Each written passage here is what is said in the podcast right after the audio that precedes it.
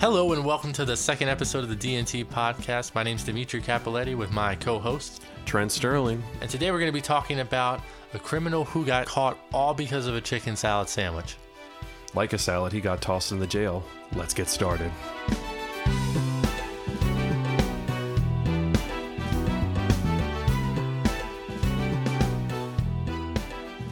All right, so today we're going to be talking about one of the smartest, but also one of the most stupid murderers that ever existed. Drum roll, please. Robert Durst. Robert Allen Durst was an American real estate heir. Apparently, he was the eldest son of New York City real estate magnate Seymour Durst. I probably butchered his name. Seymour. He gained attention as a suspect in the unsolved 1982 disappearance of his first wife, Kathleen McCormack. Wait, Kathleen McCormack, like of the McCormack Spice Company? Yeah. They're different, I'm pretty sure. So, are we sure? Because that's pretty big. He also gained suspicion because of the 2000 murder of his longtime friend, Susan Berman, and the 2001 killing of his neighbor, Morris Black. So we're going to jump right in with the disappearance of his first wife. Cue 10 storytelling music. In the fall of 1971, Durst met dental hygienist Kathleen McCormack. After two dates, he invited McCormack to share his home in Vermont. She moved there in January 1972. After about a year, the couple returned to Manhattan, where they married on April 12, 1973, Durst's 30th birthday. 9 years later, McCormack disappeared on January 31st, 1982. At the time of her disappearance, McCormack was a student in her fourth and final year at the Albert Einstein College of Medicine in the Bronx, studying to be a pediatrician. She was only a few months short of earning her degree. McCormack was last seen by someone other than Durst on the evening of January 31st, 1982. When she appeared unexpectedly at a dinner party thrown by her friend Gilberte Najamy in Newtown, Connecticut. Najamy noticed that McCormack was upset and was wearing red sweatpants, which Najamy found odd. McCormack never dressed so casually in public. McCormack later left for her marital home in South Salem, New York, after a phone call from her husband. Although the couple are known to have argued and fought that evening, Durst maintained that he placed his wife on a commuter train to New York City at Katona Station, had a drink with a neighbor, and spoke to his wife at their Manhattan apartment by telephone later that evening. Durst later admitted he just went home and went to bed. That's what I told police. Durst, actually, how would Mr. Durst sound? He's what? 30 at the, or no, wait, this is from the documentary. That's what I told police. Durst later told documentary filmmakers of The Jinx, I was hoping that it would just make everything go away. That is not how he sounds at all, but okay. My head, the guilty motherfucker sounds like that. After McCormack had left the Najamy's house, the two women were supposed to meet at a pub called the Lion's Gate in Manhattan. When she failed to appear, Najamy became concerned and repeatedly called the police for several days. Later that week, Durst filed a missing persons report as well. That sounds too clean cut. It's just, even in a Wikipedia page, it just sounds too, too good. Like, you know, like, it's like one, like, it, like there's a schedule to it. Like, it's too clean cut. You know what I mean? Yeah, it sounds planned out and like. It's also, that's a typical killer move, to be the one to file the missing persons. Why didn't Najamy call her husband, though? Like, Mr. Durst. Why didn't she call him? Yeah, wouldn't you call the husband to just see, what if, per se, the girlfriend or wife of, I assume wife of Durst was with him? I think we found another guilty conspirator. Durst filed a missing persons report as well. Both the doorman and the building superintendent at the couple's apartment on Riverside Drive claimed to have seen McCormack there on February 1st, the day after she was last indisputably seen, but the doorman also said that he had seen her only from behind and from the hall half a block away and could not be certain that it was her. A private investigator hired by Durst's own criminal lawyer later reported that the doorman had said he had not seen McCormack arrive at all and may not have been working the night she disappeared. Only 3 weeks after Durst reported McCormack missing, the superintendent of the Riverside Drive apartment found her possessions in the building's trash compactor.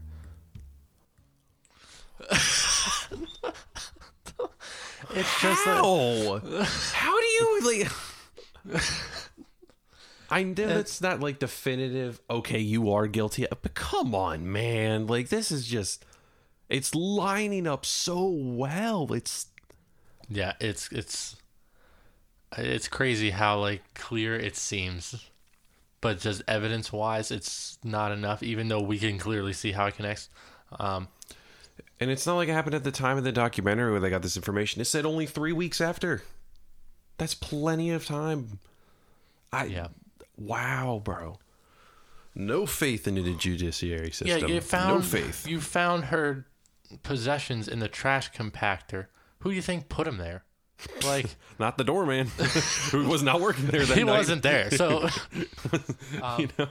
there was only one person there, according to his own testimony.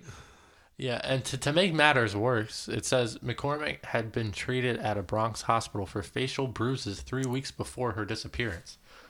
Like, come on.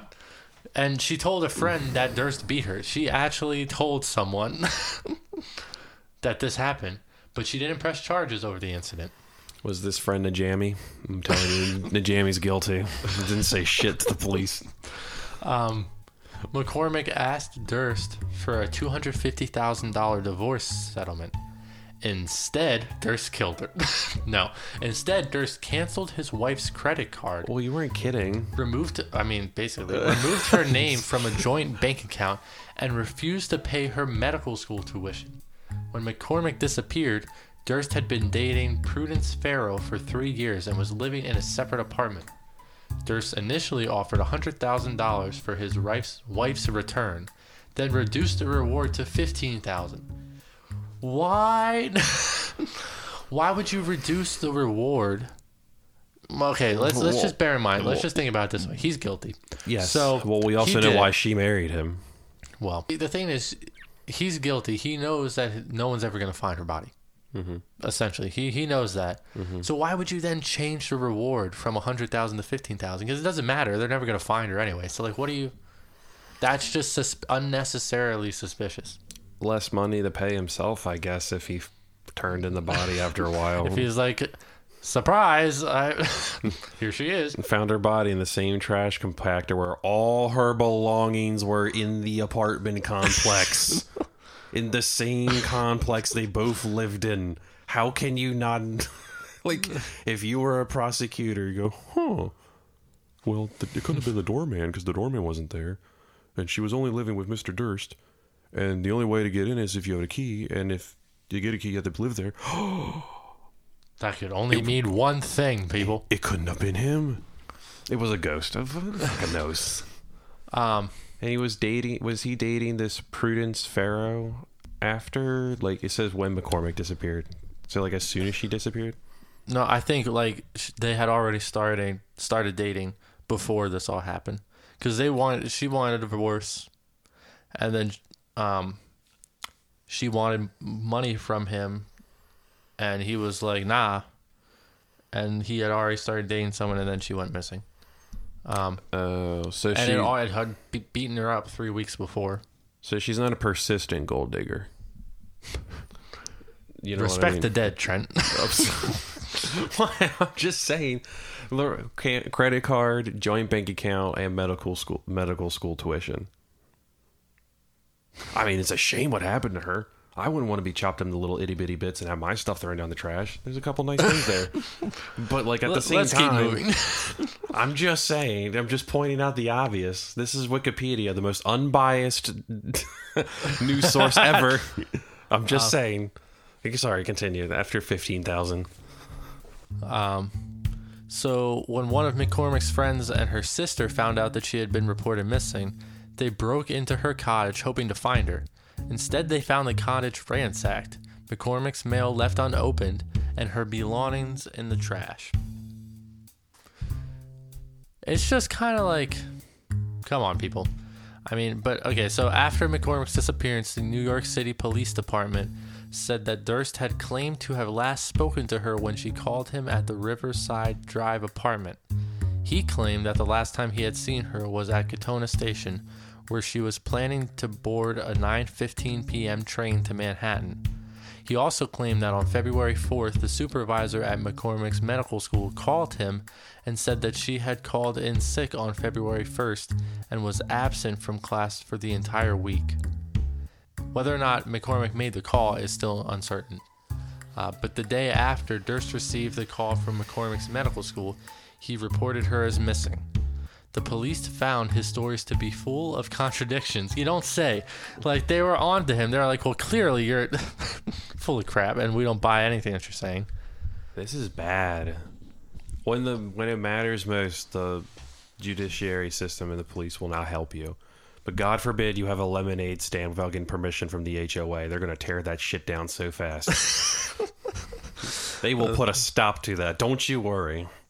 Yeah, it's crazy. 8 years after McCormack disappeared, Durst divorced her, claiming spousal abandonment. Yeah, she abandoned you, all right. Till death do us part, am I right? Oh my gosh. In 2016, the McCormack family asked to have Kathleen declared legally dead, a request that was granted the following year. Kathleen's mother, Ann McCormack, attempted to sue Durst for $100 million. Alleging that he killed McCormack and deprived them of the right to bury her. McCormack's parents are now deceased. Her younger sister, Mary McCormack Hughes, also believes that Durst murdered her. The New York State Police quietly reopened the criminal investigation into the disappearance in 1999, searching Durst's former South Salem residence for their first time. Isn't that crazy? She goes missing, and 28 years later, they finally decide, hey, maybe we should search Durst's house. Like, I'm sure they had their reasoning for it, because, like, we don't have all the information. There's probably some reason that they didn't, but it just seems like that should have been a first step. So far, just to recap, she shows up in Najamy's party. Najamy, who's not really her friend, and was probably complicit in all this. Just gives the detail that she was wearing her period sweatpants and said that was very odd to be wearing in public. It is, unless your husband is throwing fists at you and you're getting into an unwanted boxing ring with him, then yeah, it's a little unwanted, right? So that happens. Then she actually goes missing February 1st, right? Mr. Durst claims he was putting her on a train to Manhattan, which clearly is a contradiction because she was, I don't even know. Like, they don't even give the full story. So that's weird. Then her cottage is ransacked and her belongings thrown into the trash.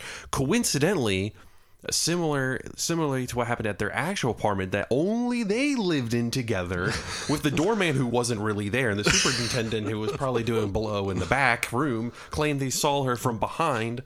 Weirdos. Number one, that's not a great way to just say I saw somebody. Number five, and like the reason number five, they were lying for whatever reason. I guess they were trying to get Mr. I don't even know what they were doing. I guess they just liked the attention. So all these things are, so you have two sets of belongings in the trash in this the same way, a cottage ransacked, a person with full of a contradictory testimony and an alibi that doesn't make any sense. Dating somebody and not batting an eye when your wife is apparently missing. Reducing the reward from $100,000, which is great. You can buy like one PlayStation 5 for that. And then reducing it down to $15,000, which is only like a game. If you want to do a modern comparison, they didn't have video games in 1999. They didn't even have an internet. So there were video games, but okay, continue. And anyway, don't interrupt me. No.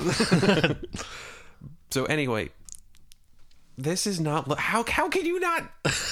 You don't need to be a lawyer to know he's guilty. Like, you know, like how do you just? Oh man. Oh. So they should have had him at the alibi. Yeah, they really should have. But this was more or less the end of that case for now. So fast forward 18 years. And what do you know? Something similar happens to someone else Durst is close to. And we're talking about the case of Susan Berman, which, Trent, you could read this one. Oh, okay. Thank you. It's an honor, an absolute pleasure to read about a serial killer. Susan Berman, a longtime friend or amigo, if you're of the Spanish persuasion, of Durst, who have facilitated his public alibi after McCormack's disappearance, was the daughter of David Berman, a reputed gangster who in the late 1940s operated the Flamingo Hotel and Casino in Las Vegas, Nevada. Oh my God, this come on, this could not be any more. This has to be the easiest case ever. You don't have to be a lawyer, jury member, judge, whatever. You can be a normal Joe from Kansas that just knows easily guilty. I mean, having connections like gangs and then them reaffirming. I'm assuming the daughter's involved a little bit, maybe. I don't know. There's no other alibi for her. But they're reaffirming your alibi? And they probably have connections to the police? Little fishy, if you ask me. Think about it. On December 24th, 2000, Berman was found murdered execution style. Whoa. Now that sounds gangster as shit. Execution, like I'm assuming like gun to the head kind of execution we talk about. Yeah, so the documentary talks about how like back of the head, like she was like kneeling on the ground, back of the head type thing. That's messed up. Yeah, that's some like rival gang shit right there. What is going on? I mean, I don't know if he was smart enough to know this, but to try to make it look like so it was a gang thing that like someone in a gang that did it. Like to get to her dad or whatever? Maybe. I mean, that would be a really smart way of approaching that, right? Yeah, but we've already established this man is not smart. So well, I assume execution style didn't mean like guillotine, right? I mean, well, what 1990s gangsters do you know that were running around with guillotines lopping off heads? Like, what do you think? Anyway, continue. In her home in Benedict Canyon, Los Angeles, California. So her dad's from Las Vegas, Nevada, and she lives in Los Angeles, California. Maybe she is connected? I don't know. After her neighbor called the police to report that her door was open and one of her fox terriers was loose. A few days later, a letter addressed to the Beverly Hills Police Department. The Beverly Hills Police Department. The postmarked December 23rd contained Berman's address and the word cadaver. On the envelope, Beverly was misspelled as Beverly. Yeah, so it was misspelled. There was an extra E before the Y. Durst is known to have been in Northern California days before Berman was killed, and to have flown from San Francisco to New York the night before Berman's body was discovered. Berman had recently received $50,000 from Durst in two payments. Although Durst confirmed to the Los Angeles Police Department that he had sent Berman $25,000 and faxed investigators a copy of her 1982 deposition regarding his missing wife, he declined to be further questioned about the murder. Durst stated in the 2005 deposition that Berman called him shortly before her death to say that the LAPD wanted to talk to her about McCormack's disappearance. So, essentially what happens, in case that wasn't clear, Susan Berman was close with Durst and perhaps knew something about McCormack's disappearance.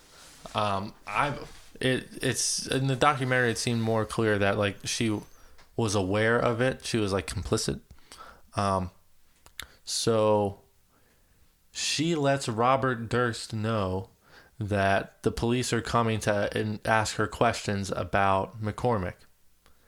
And then conveniently the next day she's found dead. Well, it said when in the beginning of this this little section about her, it said facilitated his public alibi. Meaning, like, she confirmed that it's true or that she told him what to say? That kind of thing. Like, created the alibi for him. I think she said he was with her or something. Make it him seem, like, clean. She helped his alibi in that sense. Yeah, she must have known and for some reason didn't want to turn him in or, like you said, complicit in this. Because they're definitely making it seem like it. And obviously, he thought that she was going to squeal because she got fucking executed, basically. Yeah, he obviously didn't trust her. So what fun. What fun it must be to be friends like these, except you don't know who these kinds of people are. You don't know if you're friends with a crazy fucker like this. Well, yeah, you never really know. So basically, there's not enough evidence to convict Durst of this crime at this point. It seems likely, but I mean, it's like confusing because it could have been gang related since her dad was so involved in that world. So it just goes unsolved. And now we're going to be moving on to the next one, Morris Black. So on October 9th, 2001, Durst was arrested in Galveston shortly after body parts belonging to his elderly neighbor, Morris Black, were found floating in Galveston Bay. He was released on $250,000 bail, missed a court hearing on October 16th, and a warrant was issued for his arrest on a charge of bail jumping. So basically what happened was the body parts of this guy was found. He was charged, or like he was arrested under suspicion of murder, and he just didn't show up for the court date. So he skips town. And then he was found just wandering around a Wegmans. And you know what got him caught? I have no clue. He was caught because he stole a sandwich.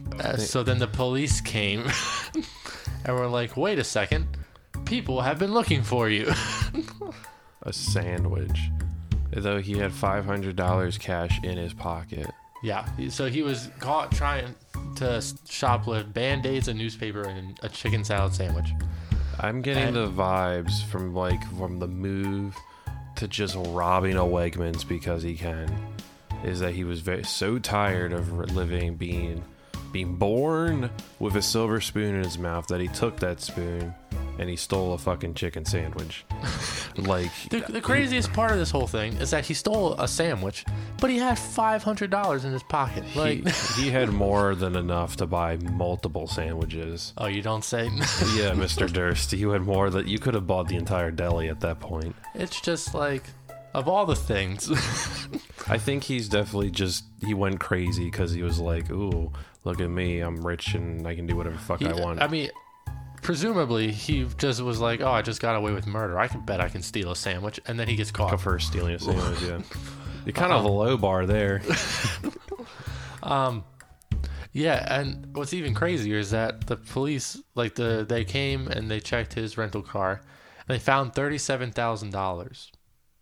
Like, not only did he have $500, but he had another $37,000 just in his car.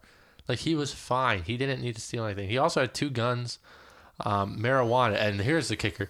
He had Black's driver's license, the guy that went missing that he was accused of murdering. Why don't you... That's a bad look. Why didn't you use the guns, Durst? That would have been a lot better for robbing for a chicken sandwich. You could have just grabbed it and gone out of there. Marijuana. Is this how he got caught? Because he had the driver's license? That has to be condemning. There's no way you can get off of that. That was pretty bad. But so there was a trial in 2003. The prosecution for this trial presented the jury with only premeditated first degree murder and no less murder or manslaughter charges. So basically what happened was they hurt themselves with the charges that they brought against him. Because they said, listen, this guy, this was first degree murder. He had, this will be interesting. Let's look up what different classes of murder are. So, is it only you murdered one person, and then second is two, and then third is three? Is that how that works? So third degree murder, which is also the same as manslaughter, is an unplanned, unintentional killing that is not part of another felony. So there's voluntary and involuntary. Voluntary is where you do something that you know is going to physically harm someone, but in doing that, they die, even though you weren't intending for them to die necessarily. And then involuntary is if you fall and push someone off a ledge by accident and they die. That's involuntary manslaughter because, yes, you are the reason that person died. But it wasn't planned. It was involuntary. It just happened. So then second degree murder is an unplanned intentional killing. So like the difference between voluntary manslaughter and second degree murder is that when you're fighting the person or whatever, you're trying to kill them. So Robert Durst wasn't charged with any of that. He was charged with first degree murder, which is premeditated intentional killings. So yeah, so basically the problem with this whole thing was that Robert Durst was only charged with first degree murder, not manslaughter or anything, because they can stack up the charges and charge him for a bunch of different things and just try to get something to stick. But the prosecutor was so sure that this was an open and shut case, like clearly it was him, like that they just went for first degree murder. And the craziest thing was that Robert Durst's defense didn't deny that at all. They said, yes, he killed him and dismembered his body. Because I don't know if that was clear before. He was dismembered. Robert Durst cut this man to pieces and put him in a bunch of different trash bags and threw him into a lake. Mm-hmm.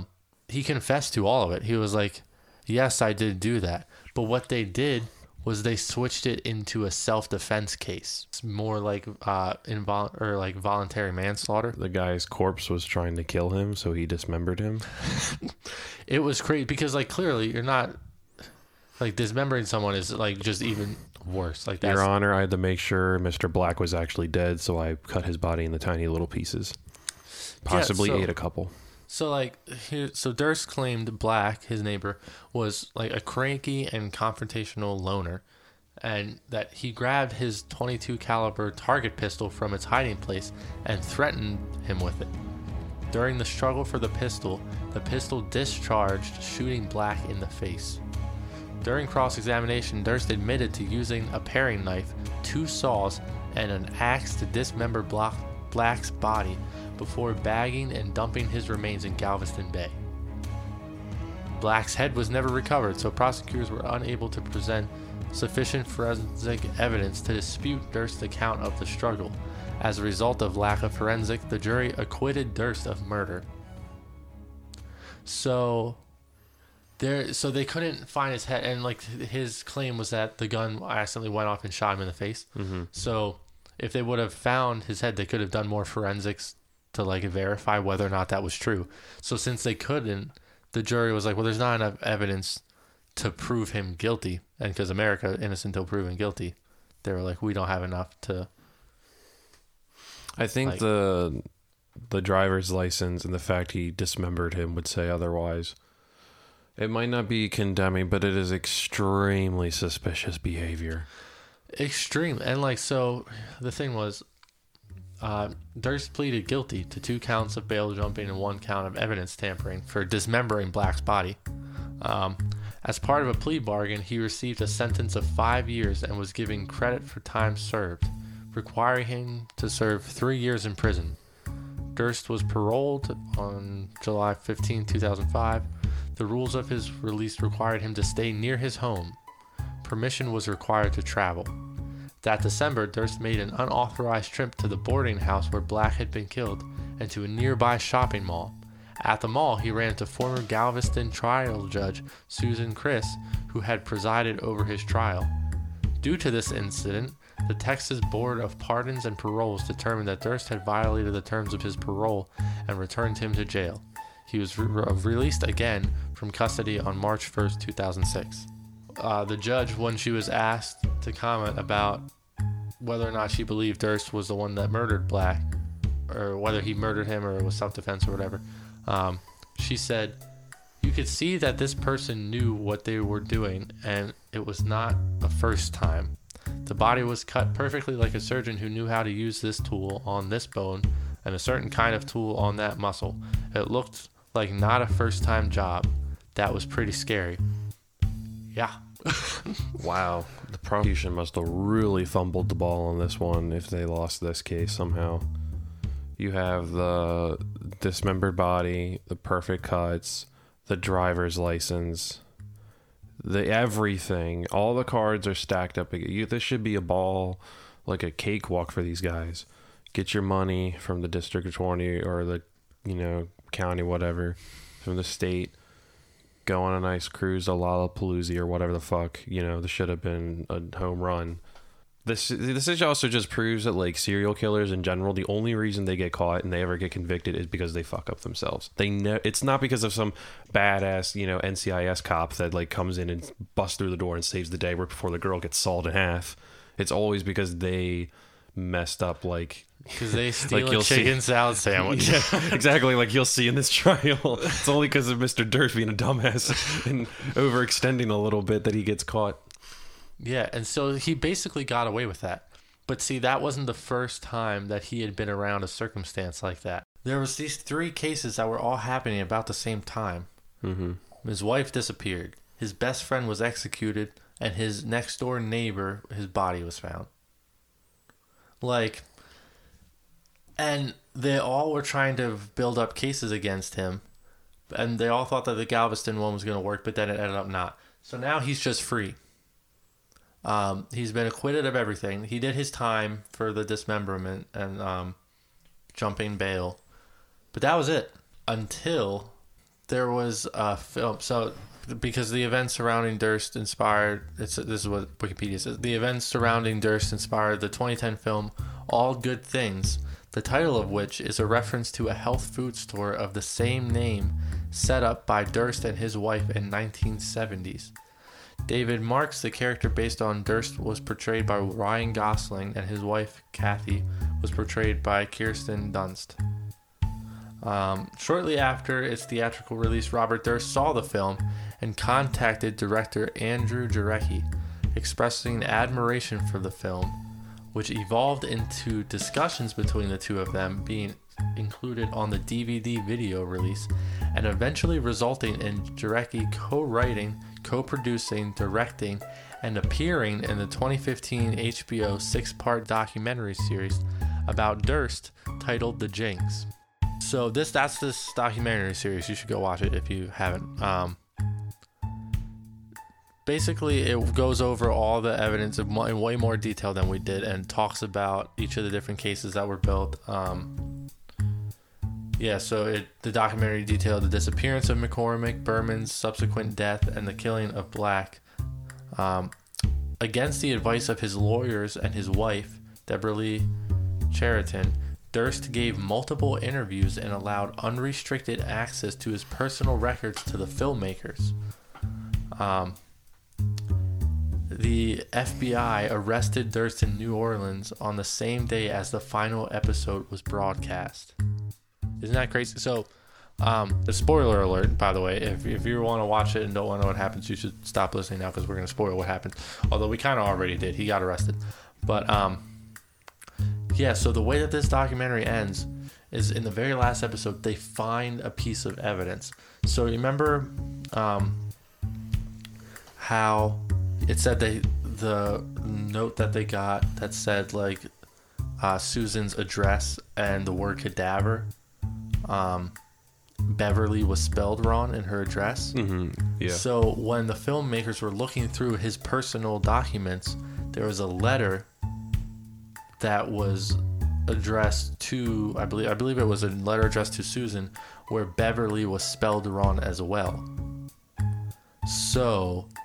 and they had a guy that came and checked the handwriting, and it like matched.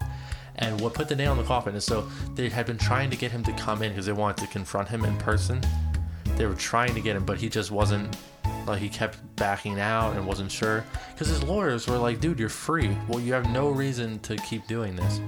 So he came finally, and they like got into a normal conversation. We're getting him warmed up. And then out of nowhere, they presented that to him, the envelope with Beverly and the one that also had like the cadaver thing written on it. And then they showed him a picture of just both of the words Beverly, and they asked him which one he wrote, and he couldn't tell them which one he wrote. He was like, "So which one's yours?" And he was like, "I don't know." And it was bad because, like, think about it. If he would have said that one and it would have been the wrong one, that's it. So he just said he didn't know. But he was just like, yeah, they basically looked the same at one point. It's kind of what he said. And I could see how someone could maybe think that they were made by the same person, but clearly they weren't. Something like that. So, and this is really iconic at this point. The documentary ends. Durst goes to the bathroom. His microphone is still on, unbeknownst to him. So I'm going to read verbatim what he was caught saying. So he says, "There it is. You're caught. You're right, of course, but you can't imagine. Arrest him. I don't know what's in the house. Oh, I want this. What a disaster. He was right. I was wrong. And the burping. I'm having difficulty with the question. What the hell did I do? Killed them all, of course." And he's just muttering this to himself in the bathroom, saying, "Of course this guy's right. Of course the interviewer was right. Obviously this is what happened." But yeah, it was obvious, Durst. You're absolutely right. The entire time it was very obvious. With the killings, the belongings being in the trash, the cottage getting trashed, the fact that you were the last person to see your wife before she allegedly disappeared and ran away. All of that is very suspicious, and it doesn't help they found the letter evidence. Yeah, the letter is really just what did him in. There's no getting around that. So, yeah, isn't that crazy? So Durst ended up getting... there's a mention of the letter evidence you were talking about by the Associated Press. Reported that a March 1999 letter from Durst to Berman, discovered by her stepson, turned over to the filmmakers during their research, provided key new evidence, as in damning evidence, leading to the filling of murder charges against Durst. Filing. Yeah. Or filing, sorry. A little far away. Okay, so yeah, during the production of The Jinx, producers Andrew Jarecki, Mark Smerling, and Zach Stewart-Pontier realized the information and interviews with Durst uncovered potential criminal evidence, and they felt obligated to deliver it to the Los Angeles County District Attorney's Office. The new information led to Durst's indictment for the first-degree murder of Susan Berman. So it says in August 2019, a wrongful death lawsuit against Durst, filed by another of McCormack's sisters, Carol Bamonte, was dismissed on the grounds that she had waited too long to file the suit. So that's it was no longer, the statute of limitations had passed, mm-hmm. which is crazy that, they died so long ago, we can't even do anything about it anymore. That's ridiculous to me. Well, why'd she wait? That's a good question too. So in 2018, U.S. Court of Appeals had already revised the exact date of McCormack's death to match the day she actually disappeared in January 1982. On May 17, 2021, Westchester County District Attorney Mimi Roca announced that McCormack's disappearance had been reclassified as a murder and would be reinvestigated. In October 2021, the Westchester County, New York District Attorney's Office announced they would appoint a grand jury to explore charges against Durst in the disappearance of Durst's first wife, Kathleen McCormack. Durst was officially charged on October 22nd, 2021 in her death. Guilty. Yeah, it's about time. So essentially, he was arrested in 2015. And so he was arrested. He was eventually convicted, and he was sentenced to jail. I believe that happened last year in 2021. Mm-hmm. He was finally convicted. But then we found out he passed away in January of 2022 in the hospital. So that's...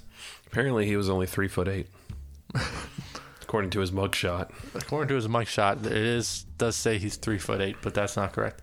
Yeah, so Durst was convicted of the murder in 2021 and sentenced to life in prison without parole. He was charged with McCormack's disappearance shortly after his sentencing, but died in 2022 before a trial could begin. That just goes to prove, once again, I'll say it again, I will always say it, they only get themselves caught. He did not have to get interviewed. He did not have to do any of that. So joke's on you, Durst. It's just crazy that he got away with it for so long.